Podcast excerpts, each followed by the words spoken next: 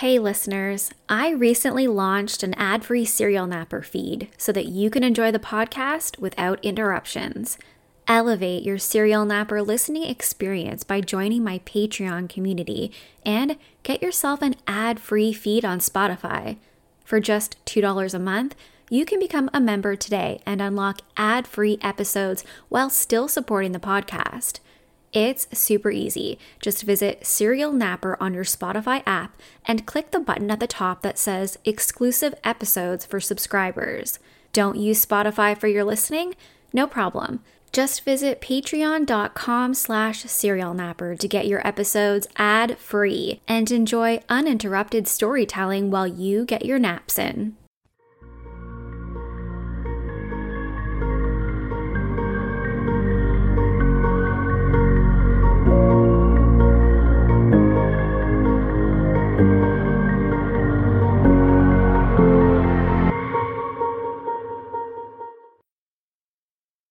Everyone, Nikki Young here with my very first true crime podcast. I am so freaking excited. It's finally happening. This is something I've really just I've wanted to do for well, at least the past year. And with the world kind of ending and everything, I kind of uh, have a chance. so, welcome to my new true crime podcast. Um, I'm calling this podcast Serial Napper. Why the name? Serial killers and kidnapping are key elements of most of my favorite true crime stories. Plus, your girl likes to take naps all day, every day. To start off, I want to tell you a little bit about me, um, since this is my first podcast episode ever. I'm your typical 33 year old mom, except I have a bit of an obsession with true crime and all things spooky. This interest of mine developed just when I was like six years old, and I would try to fumble with the bunny ears on a tiny black and white television set to sneak in late night episodes of Unsolved Mysteries. Like, who remembers Unsolved Mysteries? those provided, I would say, 90% of my childhood nightmares. In my teens, a fun Friday night consisted of chips, dip, and Dateline mysteries. Now, if you don't know what dip is, ask your fellow Canadian. it's a very popular late night snack. Um, and, you know, it, it went hand in hand with Dateline every night. I'm a bit of a black sheep, a loner, if you will. And I've had to mostly keep my passion for murder mysteries a secret so as not to alarm the quote unquote normal folk. I'm hoping to hang it with you in your living room while you're doing the dishes, in the shower. Is that creepy? Hopefully not. Or wherever you might be listening from to talk about these things that we love creepy shit. My first episode is about the brutal murder of Lucie Blackman, this case is near and dear to me because most of what occurred happened just minutes from where I'm living in Tokyo, Japan. I picked up this book, and I'll talk a little bit more about the book at the end of this podcast. Um, when I first moved to Tokyo, because I'm obsessed with true crime, and what's spookier than reading about all of the crazy things that have happened close to you? I really didn't know what I was getting myself into, but it turns out Tokyo and Japan can be really freaky places. Lucie Blackman was very much like the many foreign young women I see on a daily basis, and what happened to her was an absolute tragedy. If you're anything like me, living across the world from a very foreign place like Tokyo, you've probably never heard the story of Lucie Blackman until now. So grab a drink, a snack, whatever floats your boat, and let's get started. We're going to take it back to the year 2000. It's hard to believe that was like 20 years ago. I was only 14. I was obsessed with glitter, blow up couches, my new pager that I begged my dad for, but I never really used. I just wanted to look cool. Meanwhile, on the other side of the world, Lucie Blackman, just 21 years old, from Sevenoaks, Kent, in the UK, arrived in Tokyo on a 90 day tourist visa with her friend Louise Phillips. She wanted to travel and see more of the world before settling down. And she always wanted to have adventures. She was a flight attendant prior to moving to Tokyo. When she told her mother her plans to move across the world to foreign lands, her mother instantly had a bad feeling. She felt like something terrible was going to happen, but obviously she couldn't stop the strong willed, adventurous Lucie. I can imagine her feeling much of what I felt when I first arrived in Tokyo in complete and utter shock and wonder at her surroundings. If you've never been to Japan and experienced the culture shock that mm, pretty much smacks you right in the face as soon as you land, let me fill you in. It's not just the fact that you're instantly surrounded by a different language that you don't speak or understand. The air smells different. It feels different.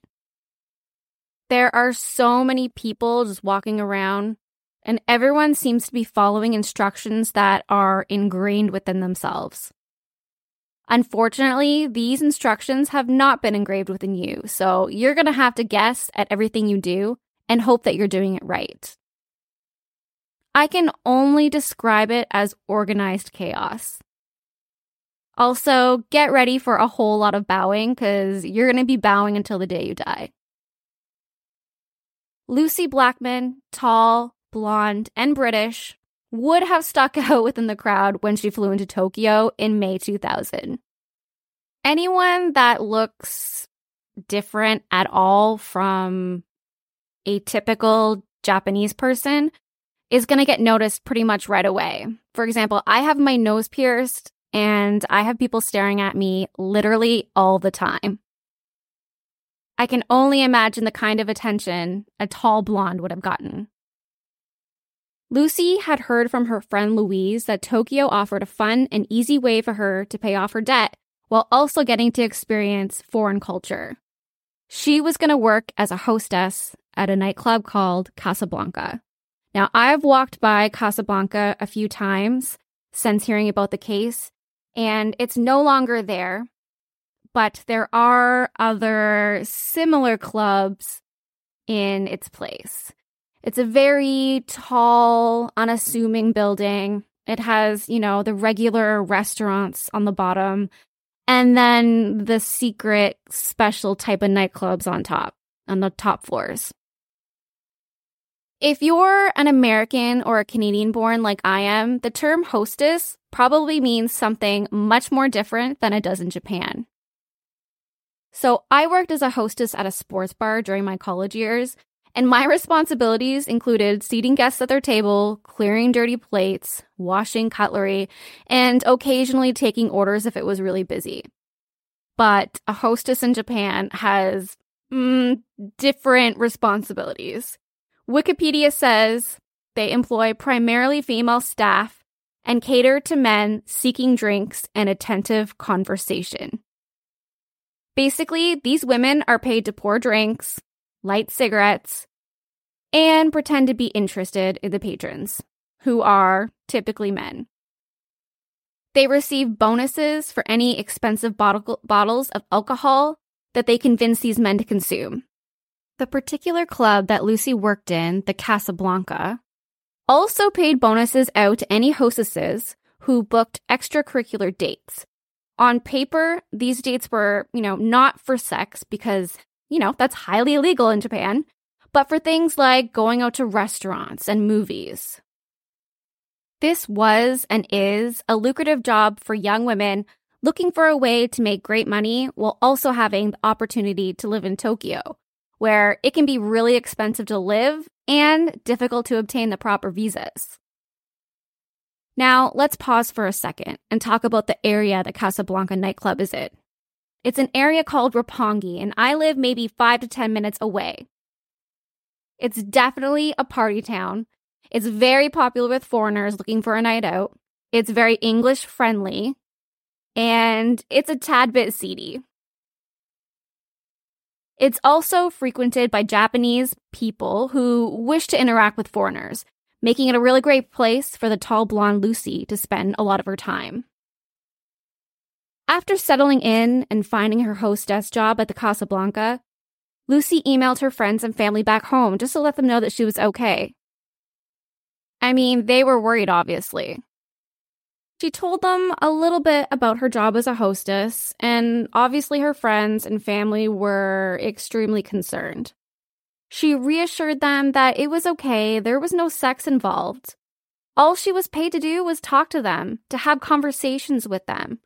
It was totally innocent and completely harmless. Very safe, and it paid well.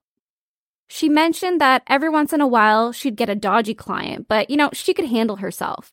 And her friends and family kind of knew that about her. She had maintained her relationship with her boyfriend back home. His name was Jamie. And obviously, he didn't like what she was doing for a living, but he knew that there was no way to talk her out of it. I mentioned previously that part of the hostess' responsibilities was to book dates for after hours, dates to things like dinner. These dates are called dohans in Japan. And they'd happen if a hostess did a particularly good job con- conversating with their client, laughing at their jokes, making them feel important. Their job during the dohans was to basically bring them back to the nightclub so that they could spend more money at the end of their dates. Just eight weeks after arriving in Tokyo one hot night in July, Lucie Blackman would meet her last Dohan. Louise, which was Lucie's roommate and the young lady she had traveled to Tokyo with, stated that Lucie had agreed to meet a client just for coffee, but she said she'd only be an hour. They actually had plans to go out later that night together for a girls' night, and Lucie said she would definitely be back before then. As always, Lucie planned to keep in touch with Louise and keep her keep her up to date as to what was happening, you know, for safety reasons. At 5:30 p.m. that night, Lucie let Louise know that her client had picked her up. They were headed to the coast. At 6:45 p.m., Lucie called Louise again to let her know that she would be heading home shortly. She'd be there for the girls' night out within an hour. She said she was having a great time with the client, and she was also really excited because he had given her a brand new phone, something that she wouldn't have been able to afford on her own. This was the last time anyone ever heard from Lucie again. Needless to say, she didn't show up for the girls' night, and she didn't show up at home the next day either. This was really not typical of Lucie, and I know most people say that, but Lucie was always very careful. She always let Louise know what was happening. Um, she was a planner. She was committed. She was a great friend. She never just disappeared. So things were really, really weird. And when I say weird, I mean like pull your socks up because they're about to be blown off.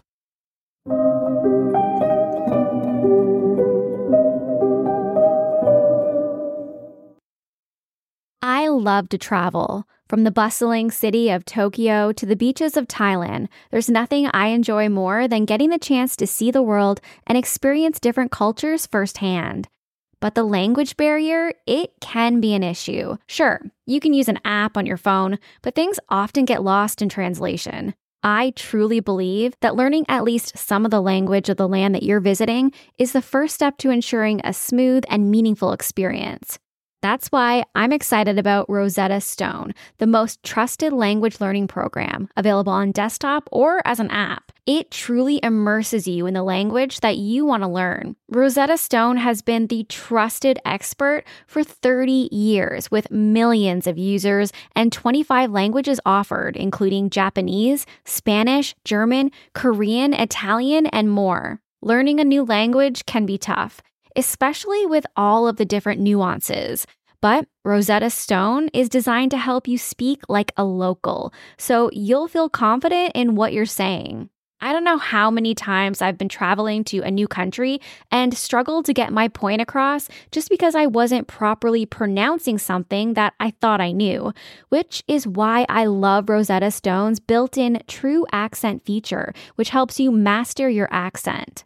They also have convenient desktop and app options so you can learn on the go. Rosetta Stone's lifetime membership includes all 25 languages, So once you're finished learning one language, you can start on another. Whether you're an avid traveler like me or just want to impress your friends with a new skill, it's a steal of a deal at 50% off. That's right. 50% off. Don't put off learning that language. There's no better time than right now to get started. For a very limited time, Serial Napper listeners can get Rosetta Stone's lifetime membership for 50% off. Visit rosettastone.com slash today. That's 50% off unlimited access to 25 language courses for the rest of your life. Redeem your 50% off at rosettastone.com slash today today. Two days later, Lucy is missing for two days now. Louise was at home when she received a call from someone with a Japanese accent. They did speak very good English. What they would say would throw her through a loop. The man asked for her by name, so he knew who Louise was, and said that Lucie was okay, but that she had run away and joined a religious group. She wouldn't be coming home. Louise was confused as hell, as you can imagine. When Louise asked if she could speak to Lucie herself, the man said she doesn't want to see anyone and hung up. Louise knew at that point it was time to call Lucie's mother and report Lucie's disappearance to the Japanese police. Lucie was very close to her mother. They kept in contact with each other just about every single day. She was the eldest of three children, and Lucie's mother said she was always like instant sunshine, a little butterfly in a room full of energy and life. She was also a prepper, a planner, and it was completely out of character for Lucie to make such a rash decision, like joining a religious cult, or to not be in touch with her mother for so long. At that point, her family and friends were convinced that she had been abducted by some strange cult in Japan and was being forced to stay there against her will. As you can imagine, reporting things to the Japanese police was quite difficult.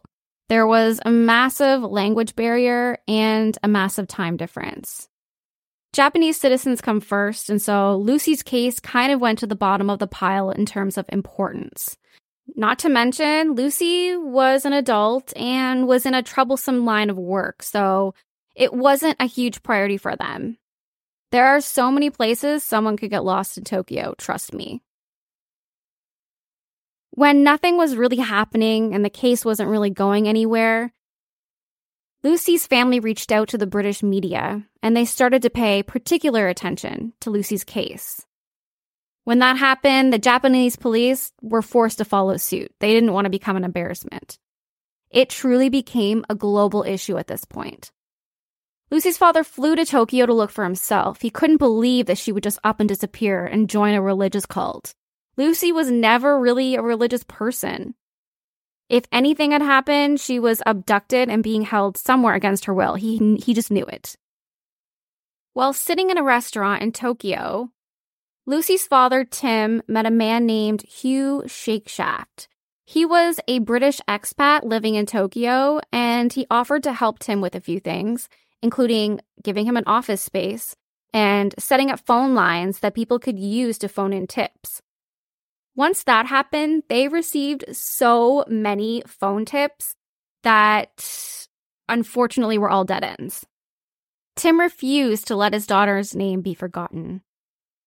Even went as far as to petition the help from Pr- British Prime Minister Tony Blair and billionaire Richard Branson. I mean, any spotlight that they could shine on this was incredibly value, as it was difficult to get regular media attention in a faraway land like Japan. If nothing else, it put a bit of pressure on Japanese authorities and police forces. While the investigation continued, things were really quiet. Any tips or leads or information that the Japanese police force may have had, they kept to themselves. Until two months into the investigation, when the police received a strange handwritten letter it was written in English and it was signed by Lucie. However, it didn't appear to be her signature. It seemed like it was forged. The police, her friends, and family all assumed she was being forced to write this letter. Perhaps she'd been recruited by a cult or lost into the sex trade industry. Nobody really knew, but from the phone call and now this handwritten letter, there were so many possibilities, and there was still a lot of hope that she was alive. Private investigator was hired and interviewed her local friends, patrons of the bar she worked at, anyone in Lucie's Tokyo life who may have had an idea of what was going on. A hostess at the Casablanca club came forward and mentioned there was a man Lucie was seen with in the club just days before her disappearance. She gave a description in case it was valuable, and the investigator had a sketch done up so that he could ask other people if they had seen this man or if they had any details about where he might be. This man would prove to be a very valuable suspect. After showing the drawing of this man, many ladies came forward to talk about their own experiences dealing with him. They had gone on dates with him and they had come home feeling sick after a date. They just really got a bad vibe from him. I mean, ladies, you kind of just know in the gut of your stomach when someone isn't safe to be around. And there was some suspicion that he had been drugging them, possibly raping them, although it couldn't been proved. The man was described as very well put together. He was Japanese and he appeared to have a lot of money to spend. He spoke really good English and he went to hostess bars quite often. At one point, the prime suspect was identified as 48 year old Joji Obara. Now, let me tell you a bit about Obara. Hang on to your socks, pull them up. Joji Obara was actually born Kim Sung Jong. He was half Korean, half Japanese. Born in Osaka to a very, very, very poor family, they eventually found wealth in pachinko parlors, which are basically casinos. Once they hit it big time, I mean, Obara attended the finest schools in all of Tokyo. He really had a head start in life. He was actually slated to take over his father's legacy. He traveled a lot, he made some really good investments, and at one point, he was valued at being worth about $38 million. He owned tons of properties and tons of cars. You could say he was a bit of a playboy. Now, here's where things are going to get icky. Um, I just want to put out a trigger warning there because we're going to talk a little bit about stuff that, you know, it, it, it may seriously affect you. Um, it's bad. It's not good, obviously. And, um, it's going to involve, uh, it's going to involve rape. Unfortunately for Obara, who really had a head start against everyone else in life, he had a darker side that would prevent him from finding any true success. He really fixated on foreign women and he found himself spending a lot of his wealth at hostess nightclubs, like the one that Lucie worked at. These nightclubs discouraged sex, as you know, this is illegal in Japan. However, Obara had another idea. He figured he'd just drug his victims and rape them while they were unconscious. But unfortunately, because of their line of work, his victims had a difficult time getting the attention of the police. So they would be drugged, raped, wake up. He would tell them, you know, they had just fallen asleep and they would feel sick and, you know, they would feel different just knowing that something had happened, but not really sure what. And, you know, they might have suspicions that they were drugged, but they definitely couldn't prove it. And they definitely couldn't go to the police.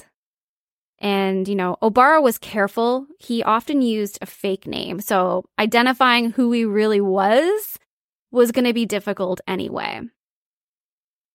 Now that several women had come forward and identified who he was and said he had been hanging out at all the clubs, the spotlight was on him as the number one suspect. Lucie had spent time with him during her last shift, and now she was missing. The police knew he was trouble. I mean, there were lots of allegations against him, but would any of them lead to finding Lucie? When the police searched his apartment, the police couldn't believe what they had found. Get ready. Videotapes upon videotapes, made apparently by Obara, of him raping unconscious foreign women who he had met at the hostess bars. He had recorded his attacks on videotape of at least, you know, 400 cassettes that were recovered by the police. They suspected that he may have raped anywhere from 150 to 400 women. When reviewing the tapes, they didn't find a trace of Lucie Blackman. In fact, Obara denied ever meeting her at first. Five months later, Lucie's father, Tim, felt like they were no closer to finding out what had happened to Lucie or where she might be. This Obara guy, like, he was clearly a very bad man, but there was no evidence or proof that could point them in the direction of what may have happened during that encounter with Lucie. So he went to the media and pleaded anyone with information on Obara should come forward. And at some point soon, a tip came in from someone who had a little bit of information. Robert Finnegan. He had heard about the news about Lucie's disappearance and he watched Tim's pleas on the news. He wasn't sure if his case was related to Lucie, but he knew he had to come forward anyway and share what had happened to his fiancee, Carita Ridgway, in 1992. Carita was a beautiful 21 year old aspiring actress living and working in Tokyo as a hostess almost a decade prior to Lucie's disappearance. She had come back from a weekend date with a client after club hours and was very, very sick. Unfortunately, she died in hospital just a few days later. And oddly enough, and this part like kind of blows my mind, it was ruled to be a death of natural causes. Like, I don't know how that would possibly happen. She was healthy, 21, went in there sick, and they couldn't figure out what had happened to her. And so they just had to put, you know, natural causes on her death certificate. There was nothing to be done at the time. There was no proof of anything else. Seeing the disappearance of Lucie and Tim's plea, Robert knew that he had to contact the tip line to see if the two might be related. He had always suspected there was something more to Carita's story, but obviously he could never prove it. Upon further research, the police found video footage among the hundreds and hundreds of tapes of Carita Ridgway. She was passed out, unconscious, likely under the influence of a substance, and Obara was sexually assaulting her. So it appears they had gone on a date. He drugged her drink and he began to videotape himself assaulting Carita. She may have stirred and he may have feared that she would wake up and he'd be caught. So he gave her some chloroform. But he unfortunately gave a little bit too much and it killed her. After this was discovered, the police had a compelling case of several rapes of foreign hostesses, but there was still no link to Lucie. Lucie's family were still not ready to give up. They truly believed that she might be alive, especially with the phone call and the handwritten letter. I mean, she couldn't be dead. And while the file kind of got pushed to the side while other cases took precedence, the family continued their media appearances and hoped that someone, anyone, might come forward with new information. Now, I'm going to give you another trigger alert because it's about to go downhill fast. I mean, it's already been pretty bad, but we're about to go down, down, down, down, down. February 2001, a little less than a year since Lucie had gone missing. Actually, she had been missing for seven months at that point. Hope was fading, and hope was about to be squashed completely. In a beautiful seaside cave, underneath an upturned rusted bathtub that had been discarded. Close to one of Obara's properties, a package was found. Upon further investigation, um, it was found to contain a dismembered body, actually cut into eight parts, and they had all been encased in concrete. As the police chipped away at the concrete, they discovered a head and they were able to identify it as Lucie Blackman's. Obara was believed to have done his work with a chainsaw, which was observed in his possession, but of course, it ultimately disappeared by the time things went around to trial. Police, however, did find receipts for the chainsaw's purchase.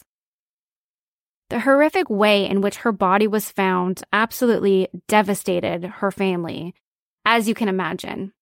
While her mother envisioned she would be planning her daughter's wedding shortly, she was instead signing papers to authorize the body to be shipped back to the UK. Lucie had gotten in the car with this client, who she had known from previous encounters, and embarked on a beautiful day out with him. He wined and dined her. He seemed trustworthy. He bought her gifts. They had driven around the coast in his fancy car. The weather would have been absolutely gorgeous that day, and I can only imagine she was probably having the time of her life. They actually visited the beach that day. In fact, other tourists had a photo of Lucie on the beach, smiling, looking relaxed and happy. I mean, if I think about myself, um, I'm pretty keen to you know, understanding and feeling things and getting vibes from people. And the fact that she had met him in a public place, she had met him several times. He was well known in the area. Um, he had a ton of money. He seemed very wealthy and like a smart businessman. The fact that he had given her a gift I mean, she probably had no idea what was in store for her next. I can't imagine she would. Several postmortems were performed in Japan and the UK, which revealed traces of sedatives and the date rape drug Rohypnol. I mean, it sounds basically like many of the other women who he clearly drugged and raped, and obviously something went very wrong. Um, the family still doesn't really know what happened, why she was killed. Um, so you can kind of just guess, you know, maybe she woke up, maybe he changed his MO and killing was the next step. Um, an unidentified black substance was also found in her mouth, but there is no conclusion as to the cause of death. Police had previously built quite a strong case against Obara in regards to the rapes, but now it was time to build their murder case in relation to Lucie Blackman. Obara wasn't going to go down without a fight. He had gotten away with so much for so long, he was completely cocky.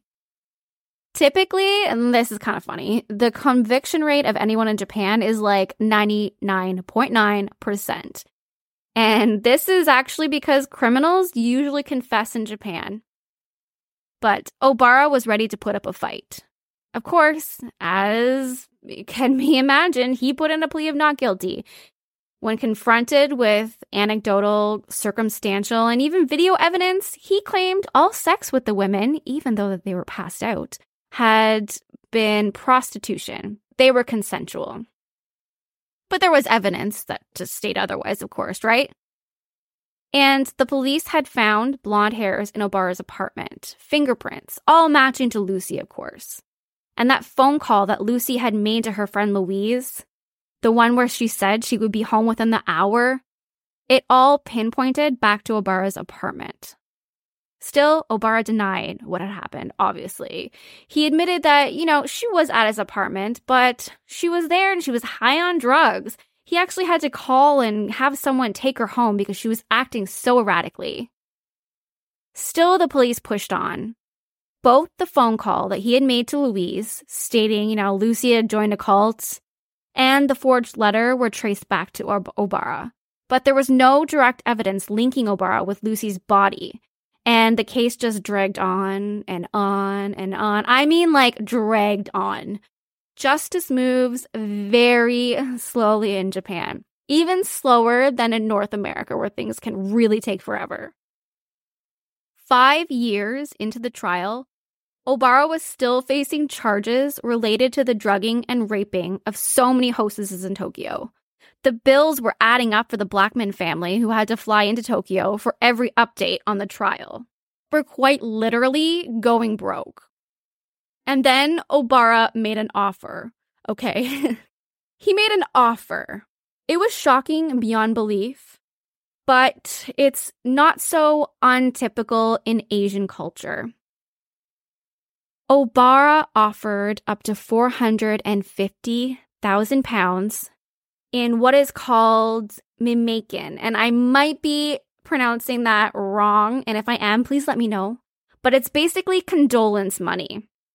So if a crime is committed against someone, the criminal can offer up condolence money.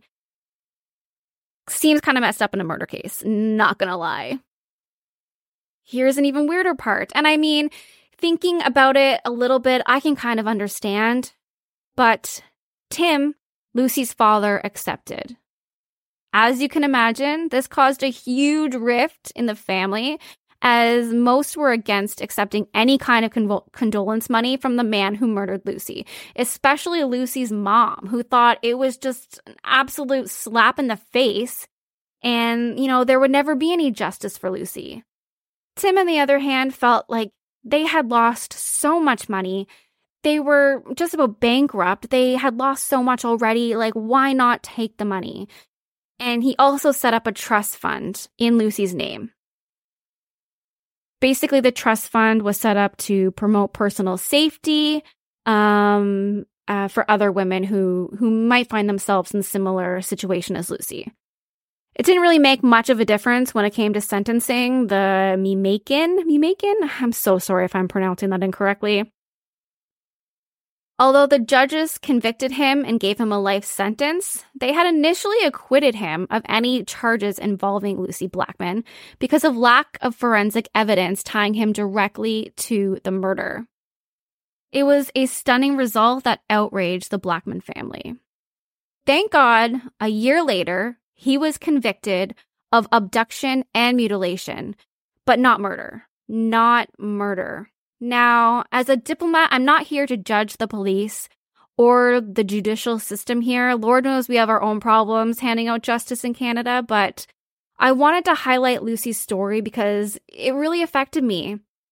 I can understand what it's like to move to Tokyo, which, let me tell you, it's a completely different world here.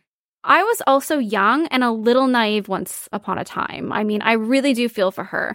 She didn't deserve this. None of these women deserved this. But because this happened a world away, it kind of feels like it hasn't gotten the attention it deserves. So I really wanted to highlight it.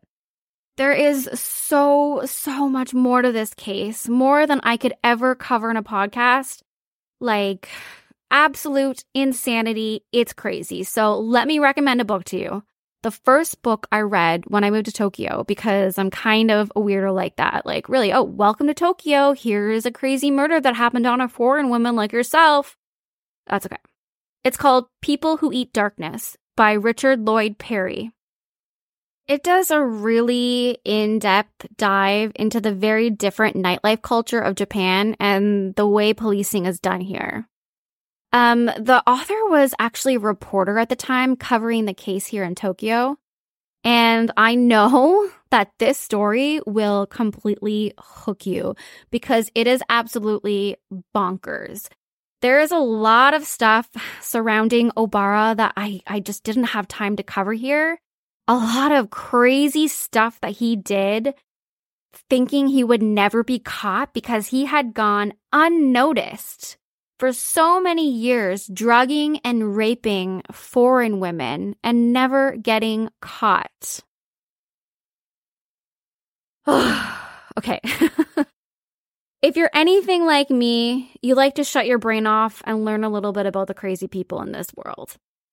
I love true crime because I'm so curious about what makes real life monsters in this world tick.